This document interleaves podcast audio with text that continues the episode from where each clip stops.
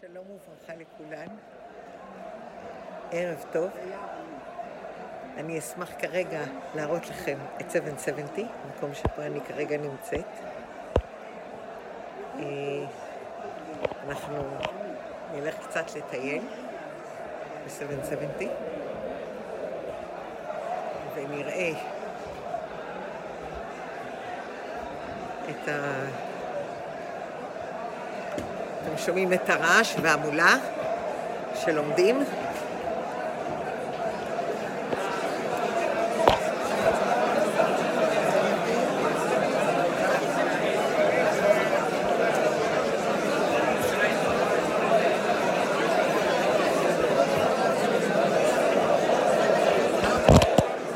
אז אה, עכשיו אנחנו נעבור חזרה ונלמד היום את השיחה של פרשת משפטים. אה, נלמד עכשיו את השיחה של פרשת משפטים ונראה מה באמת השאלות והקושיות ש... אה, זהו, אז עכשיו אנחנו ננסה ללמוד בתוך ההמולה הבלתי רגילה הזאתי, אבל אני אנסה. בצד אחד יושבות נשים שקשה לבקש אותן לזוז, ששם האינטרנט יותר חזק, אבל אני עושה כמיטב יכולתי. אנחנו לומדים פרק אה, משפטים ב', כך ט"ז, השיחה השנייה במפעל העולמי, ליקוטי שיחה. אני רוצה אה, לספר ככה סיפורים ששמעתי אה, אה, ככה כאן קצת ב-770 מכל מיני אה, אנשים. היום שמעתי שני סיפורים מדהימים. אה, אחד אני יכולה לספר על רבקה סלונים. אה, רבקה סלונים הייתה מנהלת אה, סמינר, מנהלת, לא מנהלת, סליחה, רבקה סלונים לימדה בכיתה בסמינר בבית רבקה, והיא מאוד אהבה את הבנות. ופתאום משרד החינוך הודיע שאין שנתיים, אלא יש שלוש שנים, ולכן צריך עוד שנה, ורק הבנות שלה אה, גמרו. והיא נורא רצתה שיהיה להם מכתב מהרבי. מכתב תודה, מכתב ברכה, מכתב עם הרבה ברכות, למען ההמשך שלהם. והיא לא ידעה מה לעשות. וחיפר לא שלח מכתב, כי רוב הבנות היו צריכות להיות עוד שנה. אז היא לא ידעה מה לעשות, אז היא התיישבה, והיא כתבה מכתב, היא כתבה, חשבה על כל אחת מאחת מהם, שהם יהיו אימהות טובות, ויהיו להם בתים חסידיים וטובים, וכך כתבה לרבי. ישבה ביום חמישי, כתבה את המכתב, והיא ידעה שהיא צריכה את המכתב לסיום. איך היא תשלח? אין פקס, אין כל האמצעים הטכנולוגיים של היום. אז היא ישבה וכתבה את המכתב, ושמעה ש... מידנשיקית נוסעת לרבה ביום ראשון. אז היא עשתה חשבון, יופי, אז לפחות תראה את זה ביום שני. במוצאי שבת קראו לה מהר, ש... מאוד מאוד מעניין, קראו לה מאוד מאוד מהר, ואמרו לה שחזר מה... לא, ביום שני, סליחה. אה, קראו לה לבוא, שלב טורקר הביא איתו מכתב מהרבי, ובמיוחד בשבילה, שקיבלה את המכתב והיא פתחה אותו, ועבור היה עבור בנות הסמינר. בדרך הרבי ענה וכתב מכתב תשובה לבנות הסמינר וברכה לסיום הסמינר, עם כל הברכות שהיא כל כך חשבה והיא ביקשה. לא היה שום דרך בדרך הטבע שגם זה יגיע וגם זה יחזור עם המטוסים ועם הזמנים. סיפור סיפרה לאה, סיפרה לי, לאה כאן, הרבנית לאה כאן, סיפרה לי סיפור מדהים של מישהו שעבד מאוד מאוד קשה והיה בקשר עם קרינסקי, יול קרינסקי כמו שהיא קוראת לזה, הרב קרינסקי, מזכיר של הרבי, והוא לא רצה ש... האיש לא רצה ש... ידעו כל מה שהוא עושה, והוא עבד מאוד מאוד קשה. והרב קרינסקי אמר, התפקיד שלי זה להגיד, לדווח לרבי, והוא נסע עם אשתו, כי היא הרגישה מאוד מאוד לא טוב. הוא לקח אותה לאיזה מקום, ופתאום הוא קיבל אה, הודעה מבנימין קליין שהוא צריך לדבר עם קרינסקי. עם קרינסקי, אמר שיש לו תשובה מהרבה. אמר, מה התשובה מהרבה? אז הפדיון נפש יתקבל. הוא אמר, אבל לא כתבתי לרבה פדיון נפש. באותו רגע, כשחזר הביתה, אשתו אמרה, עכשיו אפשר לארוז ולנסוע, אני מרגישה מצוין. משהו שכתבו הרבה שנים קודם, הגיעה התשובה באותו רגע. זה רק ככה, איזו תזכורת קצרה לכולנו, כמה הרבה איתנו. אין שאלה של ליקוטי שיחות, ואני חוזרת ואומרת, זה עומק וזה רצינות, ואנחנו לומדות ברצינות. הלוואי שהווידאו יגיע, אם לא, יש פתרון לבעיה. אה, הפעם אתם תשמעו את הווידאו של, אה, אני חושבת, של רייציס, זה מה שאני אמליץ, אבל אני ממליצה לכולם שאתם רוצות לראות, אבל אנחנו נתחיל את ה"כי תקנה עבד עברי". מה זאת אומרת כי תקנה עבד עברי? רש"י אומר, עבד שהוא עברי, או שאינו אלא עבדו של עברי, עבד כנעני שלקחתו מישראל, ועליו הוא אומר, שש שנים יעבוד, ומה אני מקיים, ונחלתם אותם, בלקוח מן הנוכרי, אבל בלקוח מישראל יצא בשש, תלמוד לומר. עכשיו צריך להבין כמה דברים וכמה שאלות, ואני רוצה להסביר את השאלה. סך הכל אנחנו מדברים על הפסוק, ראשון אחרי אלה המשפטים, מה למעשה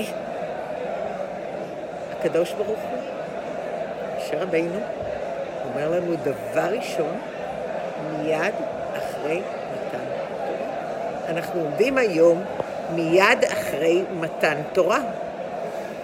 מה הדבר הראשון שאומרים לנו? כי תקנה עבד עברי. איזה עבד עברי? על מה מדברים? למה עבד עברי? ואז רש"י עוד מסביר לנו מה זאת אומרת עבד עברי, האם הוא באמת עברי, או האם הוא עבד אצל עברי, ואז הוא קנה אותו. הקושייה, יש כמה קושיות קשות. אני אקדים את המאוחר למוקדם, כדי שתבינו על מה מדברים. הקושייה הראשונה, למה זה הדבר הראשון שבחרו מיד אחרי מתן תורה? הקושייה השנייה, כי תקנה עבד עברי. מה זה עבד שהוא עברי, או שאינו אלא עבדו של עברי, עבד תעני שלקחתו מישראל, ועליו הוא אומר שש שנים יעבוד. למה, מה, איך יכול להיות עבד עברי? אנחנו יודעים שבני ישראל כולם יצאו ממצרים עם רכוש עצום. למה שמישהו ימכר להיות עבד? על מה מדובר? אה, יהיה עבד בעתיד. אוקיי, אז עבד בעתיד, אז זה הדבר הראשון שהכי בוער לך מיד אחרי מתן תורה?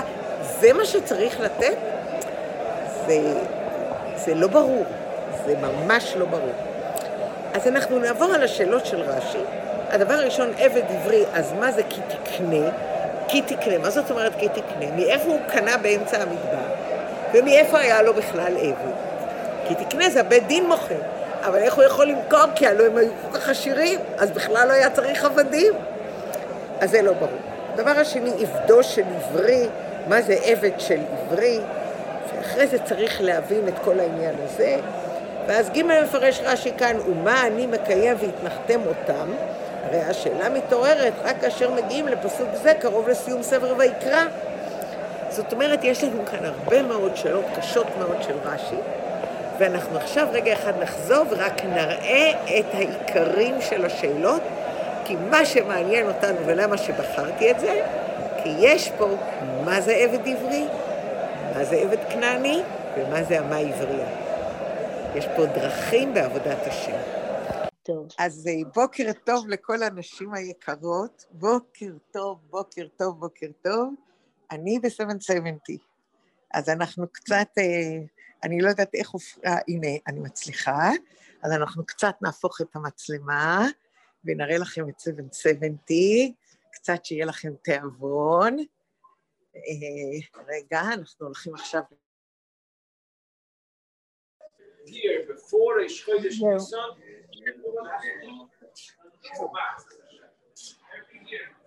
אוקיי, אז עכשיו אני הופכת את המצלמה חזרה, אחרי שעשיתי סיור שלם, ועכשיו אנחנו חוזרים לשיעור שלנו. אז שלום וברכה לכולם. היום אנחנו, אני אנסה לראות איך אני עושה את זה הכי טוב שאפשר.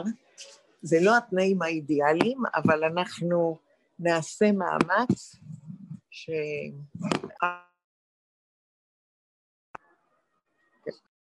אז אחרי שקצת היינו ב-770, אנחנו עכשיו עוברות לפרשת משפטים.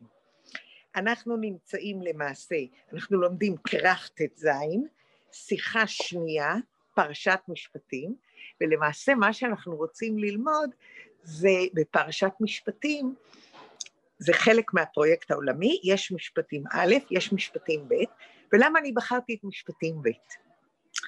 אני בחרתי את משפטים ב' בגלל הסוף של השיחה. סוף השיחה מסביר מה הדרך בעבודת השם אחרי מתן תורה. ולמעשה השאלה הראשונה של הרבי היא, למה אחרי מתן תורה הדבר הראשון שיש לנו, אחרי אלה המשפטים, כי תקנה עבד עברי. כי תקנה עבד עברי, זה הדבר הראשון אחרי עשרת הדיברות, עם ישראל בכזאת התעלות, עכשיו אנחנו מתחילים לקבל כל מיני מצוות. למה הדבר הראשון זה כי תקנה עבד עברי? השאלה הראשונה היא שאלה שהרבי מסביר לנו כמה היא, אה, הרבי מסביר לנו את הרש"י, שרש"י כותב, עבד שהוא עברי, או אינו, אלא עבדו של עברי. עבד כנעני שלקחתו מישראל, ועליו הוא אומר, שש שנים יעבוד. ומה אני מקיים והתנחלתם אותם בלקוח מן הנוכרי, אבל בלקוח מישראל יצא בשש תלמוד לומר. זאת אומרת, אנחנו רואים כאן שרש"י מתלבט בקשר למשהו. כי תקנה עבד עברי, אז יש לרש"י קושי מה זה עבד עברי, ולמה זה כל כך קשה לו. למה זה כל כך... איי, אני לא יכולה להסביר לכם, אם, אם אתם תבינו שאני עומדת כאן באיזושהי פוזה, להיות ליד האינטרנט, וברגע שפותחים את הדלת, בחוץ יש מינוס שש מעלות, בפנים גם זה לא משהו מיוחד. אז אה, זה כל כך קר, זה אי אפשר לתאר את זה אפילו. בכל אופן, אני מנסה למצוא איזה מקום שקט שאני אוכל ככה לדבר. בכל אופן, אנחנו מדברים או מבינים שהעניין של כנעני, גם זה יש הרי בשאלה, אבל כי תקנה עבד עברי, למה זה הדבר הראשון? ואז רש"י, יש לו בעיה. יש לו בעיה עם העבד העברי. מה הבעיה של רש"י? הבעיה של רש"י היא האם זה עבד שנקנה מעברי, או זה באמת עבד עברי? זאת אומרת, האם זה באמת עבד עברי, או האם זה עבד שנקנה מעברי, ואז הוא עבד אחר. כי תקנה, ואז כאן יש לו את הבעיה עבד עברי. זאת אומרת, מה הייחוס של אותו עבד עברי? ואז הרבי אחר כך גם אה, מדבר ארוכות, אני חושבת שעוד דקה אני לוקחת את המעיל, אתם תסלחו לי, אני פשוט אעמוד עם מעיל כי אני קפואה פה. אה, יש פה עניין שהרבא מסביר מה פתאום כנעני. הלוא הוא צריך להשמיד את כל הכנענים, אז מה פתאום יש פה עניין של עבד כנעני. יש פה הגעה מאוד ארוכה של הרבה, על כל אחד מכל באי העולם חוץ מישראל, יש לומר כי דיברו חכמים בהווה. עבד עבדים יהיה. אבל כמו שנצטוו לא, לא תחיה, הרי אדרבה מהם תקנו ולא מן הגרים בארצכם. ואם כן הרגיל והווה זה משאר האומות, וחידוש וגם בנה של כנענית תקנו, ואם אביו משאר האומות, מפני שהולך אחר אביו ואינו כנעני. יש פה שאלה מאוד מאוד גדולה של הרבי על העניין של איך זה עבד כנעני, איך בכלל יכול להיות לי עבד כנעני? כי הלוא היינו אמורים, זה מה שאנחנו אומרים, שכתוב שהיו למעשה צריכים להשמיד אותם. אבל בואו נחזור לעניין, של עבד עברי. עכשיו, מה כל כך קשה? למה הרבה כל כך מסביר, מה כל כך קשה לרש"י? מה זה עבד שהוא עברי? זאת אומרת, מכר אותו בית דין. ואם כביכול עבדו של עברי, עבד של עברי, זאת אומרת כמו, וכאן הרבה לא מבין, רש"י רץ כאן למקומות אחרים, בבהר, וב, ו, ומסביר איך יכול להתבטא עבד של עברי, למשל שהוא אומר נער עברי, או בנח, ול, ולשן עבד מצרי, כלומר שיהיה לו עבד שהיה מצרי, זאת אומרת הוא היה מצרי ומכרו אותו.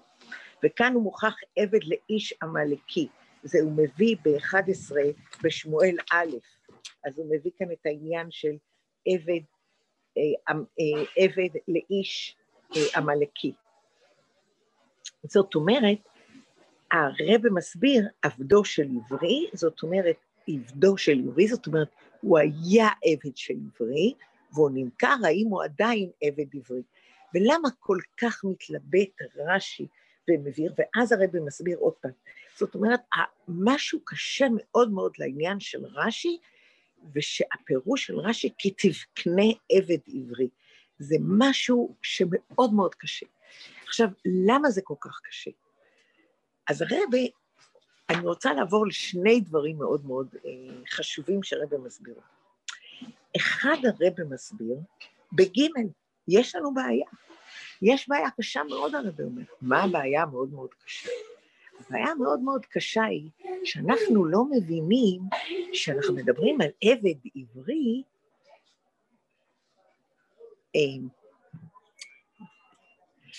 כשאנחנו מדברים על עבד עברי, אז אנחנו למעשה רוצים אה, להסביר שהעבד העברי הוא... אמ, אנחנו רוצים, סליחה, אנחנו רוצים להסביר שהעבד העברי הוא, הוא גם לאליעזר היה, זאת אומרת לאברהם אבינו היה עבד, היה עבד בשם אליעזר. אז עכשיו, אם היה לאברהם אבינו עבד בשם אליעזר, ואנחנו יודעים שהוא היה בבית ברית הבטרים, ואחרי זה הוא נשאר כל כך הרבה שנים עד שהוא הלך להביא את השידוך ליצחק, אז אנחנו יכולים לומר ולהבין שהוא היה הרבה יותר משש שנים. אז איך יכול להיות שאליעזר היה כל כך הרבה שנים, שכתוב שאחרי שש שנים צריך לשחרר אותו? אז יש כאן בעיה שאנחנו חייבים להבין אותה. מה כתוב פה, מה קורה פה. אחרי זה אומר הרבה, והרבה מסביר, אה, אני אראה לכם במקום, כי כתוב, אה, אז בטח יואלה אה, תסביר ותראה את העניין, אבל אני חושבת שאנחנו בג', שנייה. הנה, בג', כתוב אצל בן חמש למקרא, עשויה להתעורר שאלה. למדנו לפני כן שלאברהם היה עבד אליעזר, עוד מלפני ברית בין הבתרים, והוא המשיך להיות עבד אברהם, גם עשרות שנים אחר כך. וכאן הרב מסביר שעבדו, כן, שכמה שנים, זאת אומרת, הוא אומר שלמעשה הוא היה עבדו עין שנים. אז איך אנחנו יכולים להבין את העניין הזה של שש שנים? הדבר השני, אמ, עבדו של עבד עברי, הוא מסביר מתן תורה. עכשיו, הדבר, השאלה השנייה, עלה השנייה, השאלה השנייה הקשה, היא ב... ש, שאז הוא מסביר, סליחה, אז הוא מסביר כנראה מה שקרה, הרבי מסביר בגימל, כנראה מה שקרה, שאברהם קנה את העבד מ, אה, מגוי, וברגע שהוא קנה את העבד מגוי, אז זה כבר לא עבד, אה, אז, אז אין לו בעיה להחזיק אותו הרבה מאוד שנה. כמו שכתוב, עבד אברהם, גם עשרות שנים אחר כך, מדובר עוד על שליחה לשבט את יצחק, סליחה, לפיכך מוכרח רש"י להבהיר עניין זה בפרשתנו, אלא שבמקום התמיהה על התנהגותו של אברהם, הוא מביא סתירה זו בצורה חמורה יותר מפסוק ומצווה מפורשת בתורה, ומה אני מקיים את נחלותם אותם, בלקוח מן הנוכרי, שכך היה גם לגבי אליעזר עבד אברהם. אז זאת אומרת, אנחנו מבינים שיש לנו כאן שאלה, שהנה אנחנו רואים גם, זאת אומרת, עבד של עברי, אבל הוא לא עבד של עברי, אלא כנראה אליעזר אה, נקנה מנוכרי, אברהם קנה אותו מנוכרי, ואז אין בעיה. אני רוצה להמשיך הלאה. אה, אנחנו כותבו כי תקנה. אז מדובר כנראה על כי תקנה, בעניין הזה אה, של כי תקנה עבד עברי, מדובר על עתיד.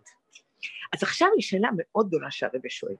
אנחנו מדברים על כי תקנה עבד עברי. כי תקנה עבד עברי, זאת אומרת על העתיד לבוא, שבעתיד אתה תקנה עבד עברי. אז השאלה היא עוד, בסדר, אז בית דין מוכרים עבד עברי וזה. אז עכשיו יש לנו שתי שאלות. אה, כיוון שאומרים כי תקנה עבד עברי, אז כי תקנה עבד עברי יהיה בעתיד. אז אני שואלת אתכם, הגיוני שהתורה, אחרי מתן תורה, שהיא מגיעה לפרשת משפטים, הדבר הראשון, המשפט הראשון שהיא אומרת, יהיה כי תקנה. זאת אומרת, על משהו שיהיה עתידי, לא משהו של הווה, אלא על משהו עתידי. זה פשוט לא מקובל, לא נראה. למה אני צריכה לקחת משהו שיהיה בעתיד? אני רוצה לקחת משהו שיש לי בהווה. קודם כל נתחיל עם ההווה. למה התורה בחרה להתחיל במשהו כי תקנה עבד עברי? נכון, איך אני אקנה אותו? כי הבית דין מוכר אותו וכולי, אבל אז יש שאלה אחרת לגמרי. השאלה האחרת לגמרי היא שאנחנו יודעים שעם ישראל יצא עשיר מאוד ממצרים, וכל היהודים שיצאו ממצרים, כולם היו מאוד מאוד עשירים, ואנחנו יודעים שהם לא יצאו עם עבדים ממצרים. אז זאת אומרת, ברור לנו שהיהודים יצאו ממצרים, אף אחד לא מכר את עצמו, גם אם הוא היה חייב כסף, היה לו כל כך הרבה כסף, אז מה הייתה הבעיה שלו לתת את הכסף ולשלם? הם היו כל כך עשירים כולם, לא הייתה שום סיבה שמישהו ימכור את עצמו לעבד. אז למה התורה מתחילה בלדבר על עבד עברי, שכי יהיה, קודם כל שזה עתיד, והדבר השני שהתורה אומרת, למה שהתורה מדברת על כי יהיה, הדבר הראשון שהיא מדברת עליו זה על משהו עתידי, וב' על משהו שבכלל לא ריאלי כרגע, כי כל היהודים הם כולם, כולם, כולם כל כך עשירים. אז שתי השאלות האלה, למעשה הרב שואל אותן, אני רוצה להראות עוד פעם איפה זה נמצא. אמ, בה' לפי עניין זה אינו מובן מדוע מתחילה התורה את הדינים והמשפטים מיד לאחר מתן תורה דווקא בעניין עבד עברי, שלא היה מצוי אז, ולא בדבר מצוי ושכיח במיוחד, כאשר כי תקנה עבד עברי היא תוצאה של פעולת גניבה, שבגללה התחייב הגנה לשלם פי חמש או פי ארבע, ואם אין לך נמכר בגניבתו, ולכאורה צריך הייתה התורה לפרש תחילה את הדינים הקודמים של חובת התשלומים על גניבה, פי כמה יש לשלם, פי חמש, פי ארבע או פי שניים.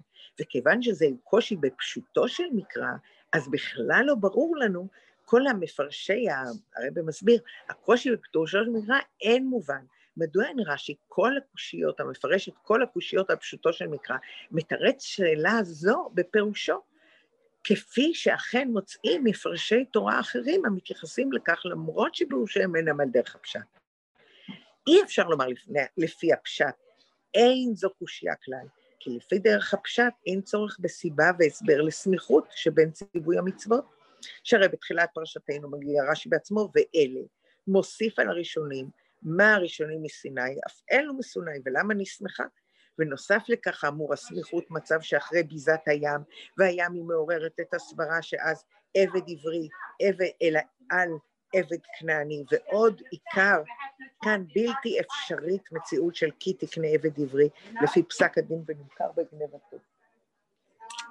אז זאת אומרת, אנחנו רואים כאן שיש לנו תמיהה מאוד מאוד מאוד גדולה על מה קורה ולמה רש"י מדבר ולמה זה הדבר הראשון, ואז אחרי זה רש"י מתייחס בפרשתנו, ואני מדברת על פרק כ"א, פסוק ו', על העניין שצריך לרצוע את אוזנו.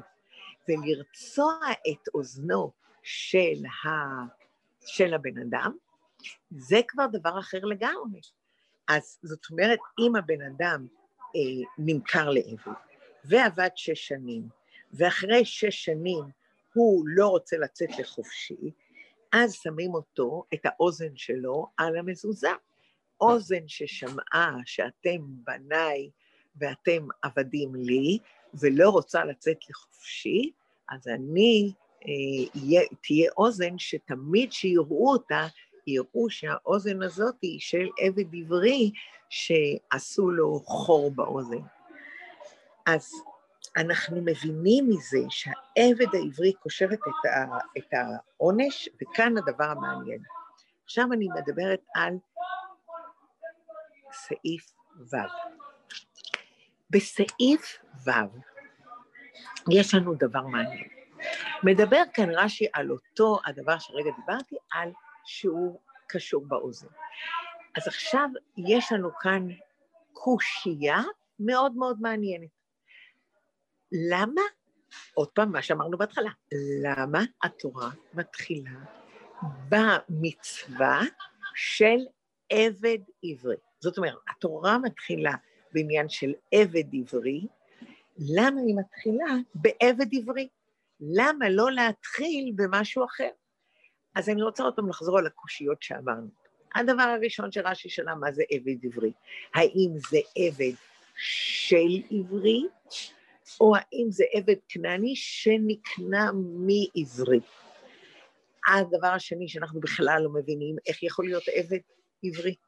כשכל ישראל הם כל כך עשירים, והם יצאו מהים עם, עם כזה כמות של כסף וביזה וכל כך הרבה, אז איך אפשר לדבר בכלל על עבד עברי? מי ימכור את עצמו בכלל להיות עבד? אם אנחנו מדברים על עבד אה, מצרי, כאילו שאנחנו יודעים שבני ישראל לא יצאו עם עבדים, הם יצאו, רק עם ישראל יצא ממצרים, לא היו איתם אף אחד אחר. אז זה הקושייה הראשונה. הקושייה השנייה, שאנחנו עוד מנסים להבין אותה, למה ההתחלה הזאת? למה הדבר הראשון שהתורה אומרת? וכאן בסעיף ו', כשהוא מדבר על לרצוע את אוזנו, אז הוא מדבר על אה, אוזן ששמע על הר סיני לי בני ישראל עבדים, הלך וקנה אדון לעצמו, תירצה. זה מה שכתוב, נכון? אז אנחנו יודעים. ועכשיו, למה? עכשיו אני רוצה להסביר משהו קצת עמוק, אבל זה עוד לא העומק שאנחנו רוצים. כשאני מדברת על ה... על ה... יש כאן מתן תורה, בן אדם הולך עם אוזן, עם, עם חור כאילו, כי רצו את אוזנו. למה רצו את אוזנו? כי הוא לא עשה את מה שאמרו לו, ומכר את עצמו לעבד. אז הוא מסביר, הרי בב"ו, ולמרות שהחובה ורצה אוזניו, אה, אדוניו את אוזנו, אינה באה מיד בזמן הקרויות שגרמו לו להיות עבד עברי, אלא רק לאחרי שאמור יאמר העבד, אהבתי את אדוני ואת אשתי ואת בניי ולא אצא לחופשי. זאת אומרת, זה מה שאנחנו יודעים. אז זאת אומרת, אה, האוזן הזאת שמעה על הר סיני, לא תגנוב, הלך וגנב. אז למה אנחנו מביאים את העניין הזה, למה לא מיד הוצאים את אוזנו? למה אנחנו מחכים קודם כל שש שנים, שמעה על הר סיני לי בני ישראל עבדים, והלך וקנה ואז אנחנו עושים את זה?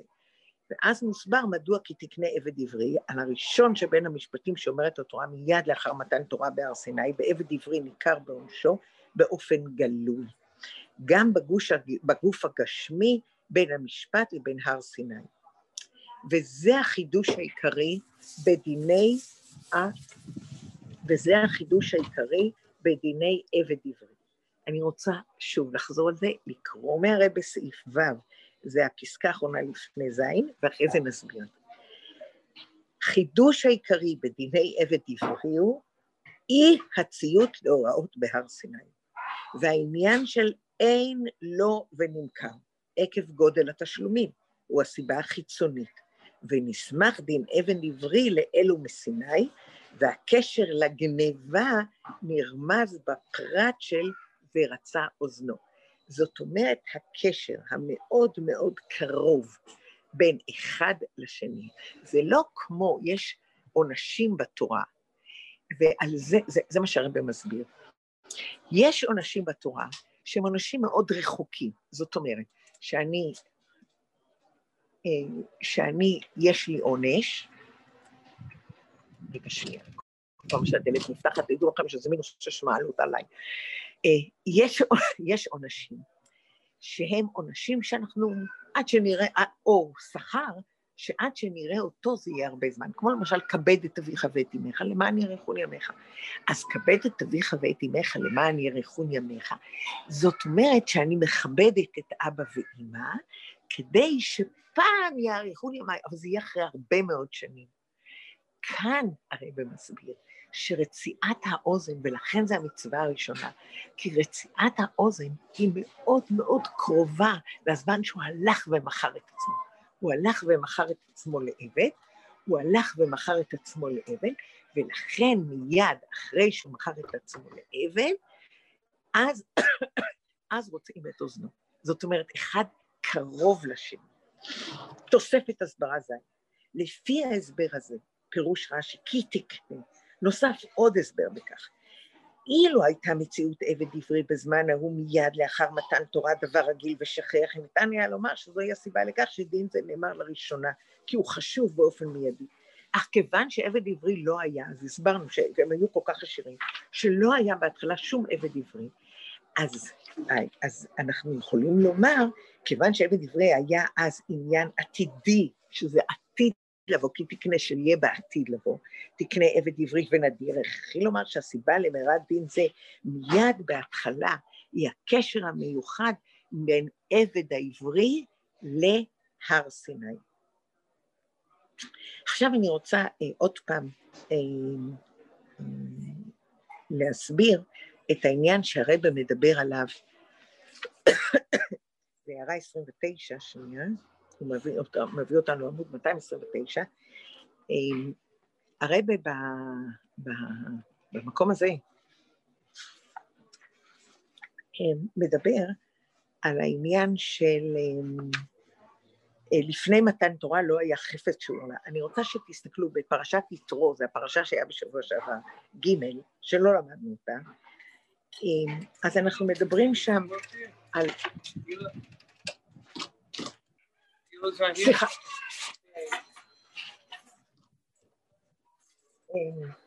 אנחנו מדברים על, בעמוד 229, יתרו ג' ח' לפני מתן תורה לא היה חפץ שהוא עורלה או קדושה.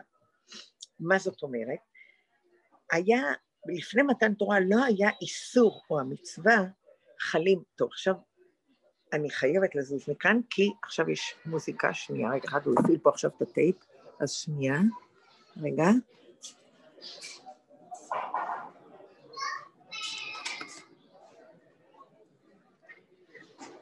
טוב, אה, אנחנו אומרים שבמתן תורה, לפני מתן תורה, לא היה חפץ, רגע, אוקיי, ככה יותר טוב.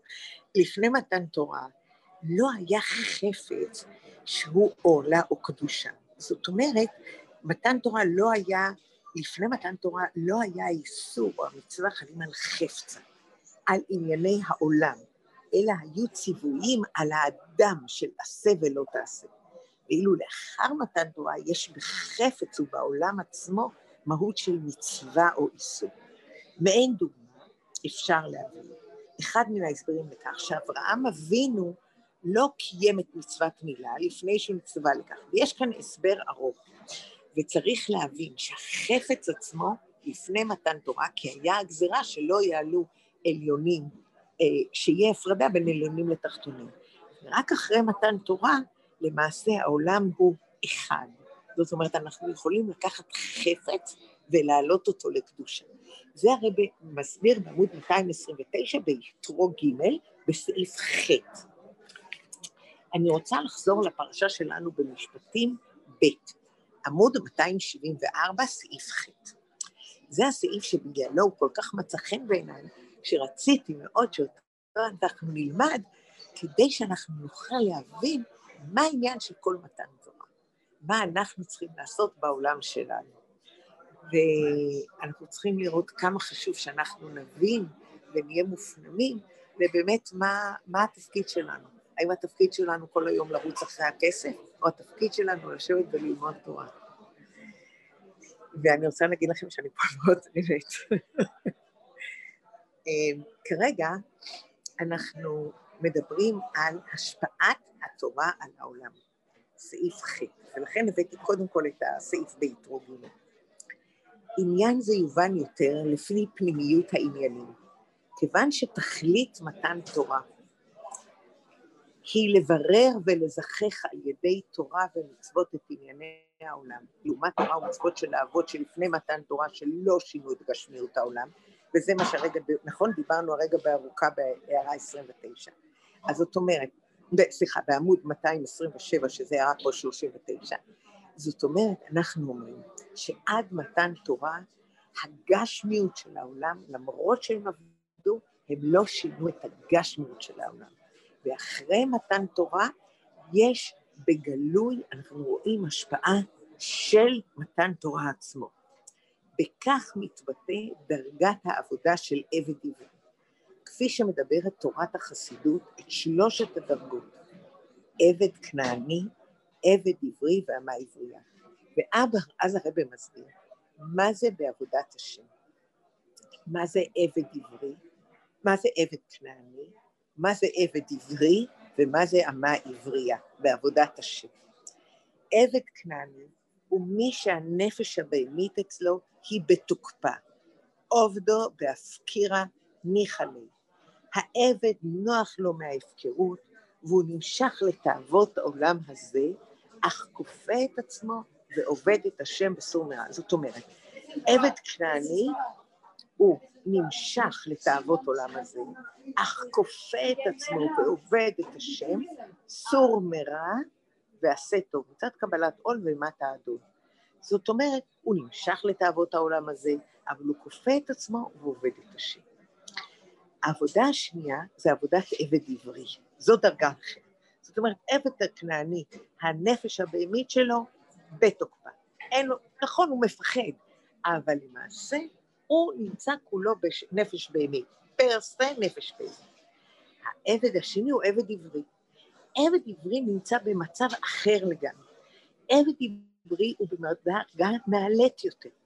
אצלו מאיר מידות, מאירות מידות הנפש האלוקית בנפש הבהמית. זאת אומרת, קיימת אצלה תשוקה להשם.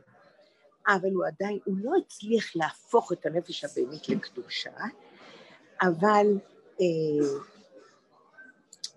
אה, כך שאין מצב שהוא לא, לא חומד בכלל אה, תאוות העולם הזה, אבל הוא בכל זאת אה, הצליח להעלות את הנפש הבהמית.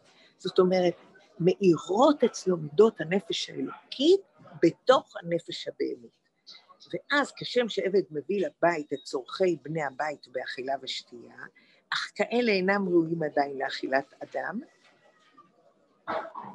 סליחה, אז אמ, אלה ראויים לאכילת אדם, בלתי מבושלים וכדומה, ולא שונו ממהותם הקודמת. זאת אומרת, הוא מביא את צורכי הבית, הוא עושה, הוא כן מצליח קצת, אבל הוא לא הצליח להפוך את הנפש הבהמית לקדושה. באמה עברייה זה משהו אחר.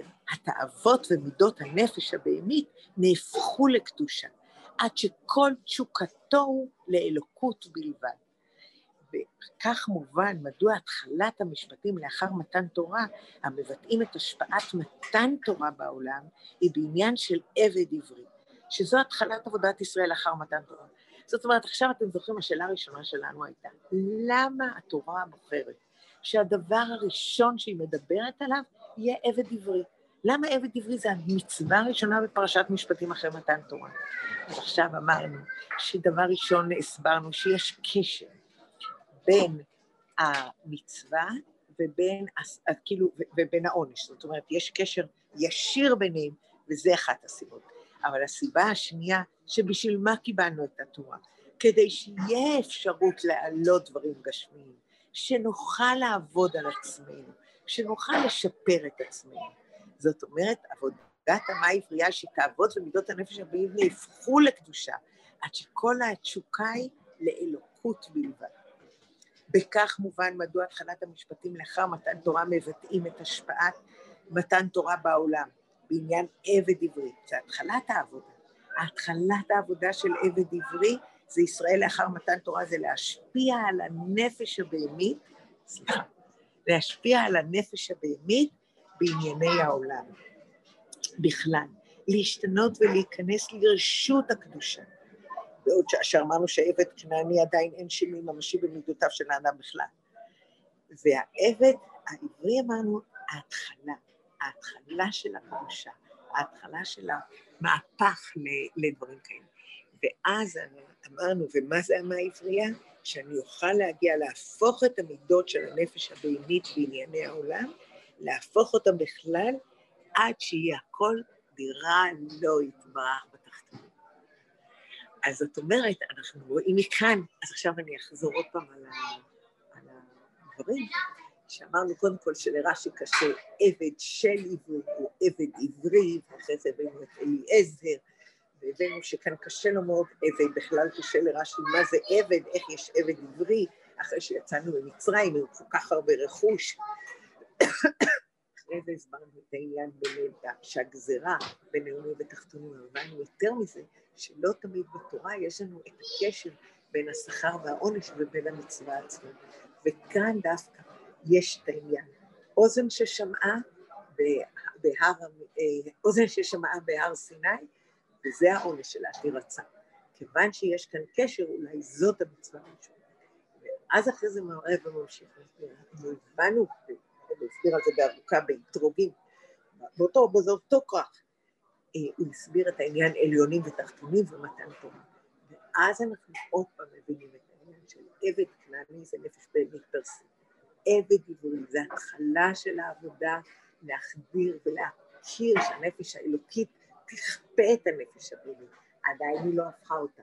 בענה עברייה אנחנו מגיעים למצב שבו התפתחות של המידות של הנפש הבהמית להיות מידות שצריכות להיות של הנפש האלוקית, שזה העניין של תורתנו. אז עד לכאן הפרשה.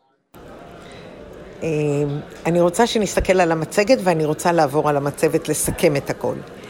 אמרנו אה, שכי תקנה עבד עברי, שש שנים יעבוד ובשביעי יצא לחופשי, זה השאלה. ואז אמרנו, כי תקנה עבד עברי, עבד שהוא עברי, או אינו אלא עבדו של עברי, שהוא עבד כנעני. אז זה מה שאמרנו על, על מה רש"י מדבר, וזה השאלות מפירושו של רש"י. הביאור הפשוט לעבד עברי הוא עבדו של עברי, אבל מהיכן יש סברה? אה, אולי יש סברה אחרת, שהכוונה היא עבד כנעני, שקנה אותו עבד עברי. שקנה אותו עברי, סליחה. זאת אומרת, עבד כנעני שקנה אותו עברי, יכול להיות עבד עברי. הדבר השני, מדוע דין עבד עברי מובא ראשון אחרי מתן תורה.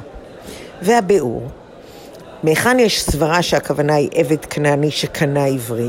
אמרנו כי המצרים רדפו אחרי ישראל עם הסוסים מלאים בתכשיטי זהב, במצב הזה שבני ישראל עשירים לא הייתה מציאות שיהודי יהפוך לעבד, ונשארה רק האפשרות שמדובר בעבד כנעני ששייך לעברי.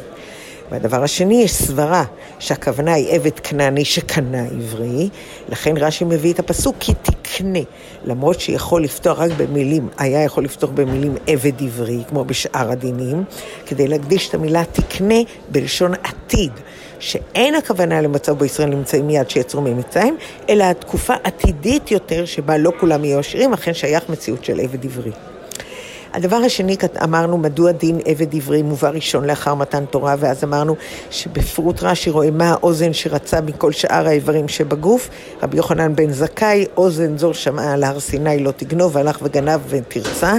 והאם מוכר עצמו, אוזן ששמע על הר סיני כי לי בני עבדים, הלך וקנה אדם לעצמו, תרצה. אחרי זה, מדוע דין עבד עברי מובא ראשון לאחר מתן תורה. הדבר ראשון אמרנו, הקשר שמבטא את הגמול, זאת אומרת בין שכר ועונש ובין, ובין כאן שכר ועונש, כאן זה במקרה ששמע, האוזן שמעה ואז מה קורה. והדבר השני, אמרנו שדין עבד עברי מובא ראשון, כי מדובר למעשה מה המשמעות של הר סיני. אנחנו מדברים על זה שבהר סיני בדין זה מתבטא הקשר באופן גלוי. סליחה, אנחנו מדברים על עבד כנעני, עבד עברי ואמה עברייה. נפש הבהמית בתוקפה, האדם כופה את עצמו לעבוד את השם מצד קבלת עול מלכות שמיים. עבד עברי מאירות אצלו כבר המידות של הנפש אלוקית בנפש הבהמית, לא יתהפך לקדושה. אמה עברייה, תאוות ומידות הנפש הבהמית נהפכו לקדושה לכל תשוקתו לאלוקות. פרשת משפטים מבטאת את השפעת מתן תורה לעולם. הפתיחה בדין עברי משום שהיא התחלת עבודת ישראל לאחר מתן תורה. ההשפעה על הנפש הבהמית וענייני העולם להשתנות ולהיכנס לרשות של קדושה. בהמשך הפרשה מובא דין אמה עברייה, שבדרגה זו הופכים את מידות הנפש הבית וענייני העולם לקדושה, כך שיהיה לקדוש ברוך הוא דירה בתחתונים. כל טוב לכולם ושלום שלום.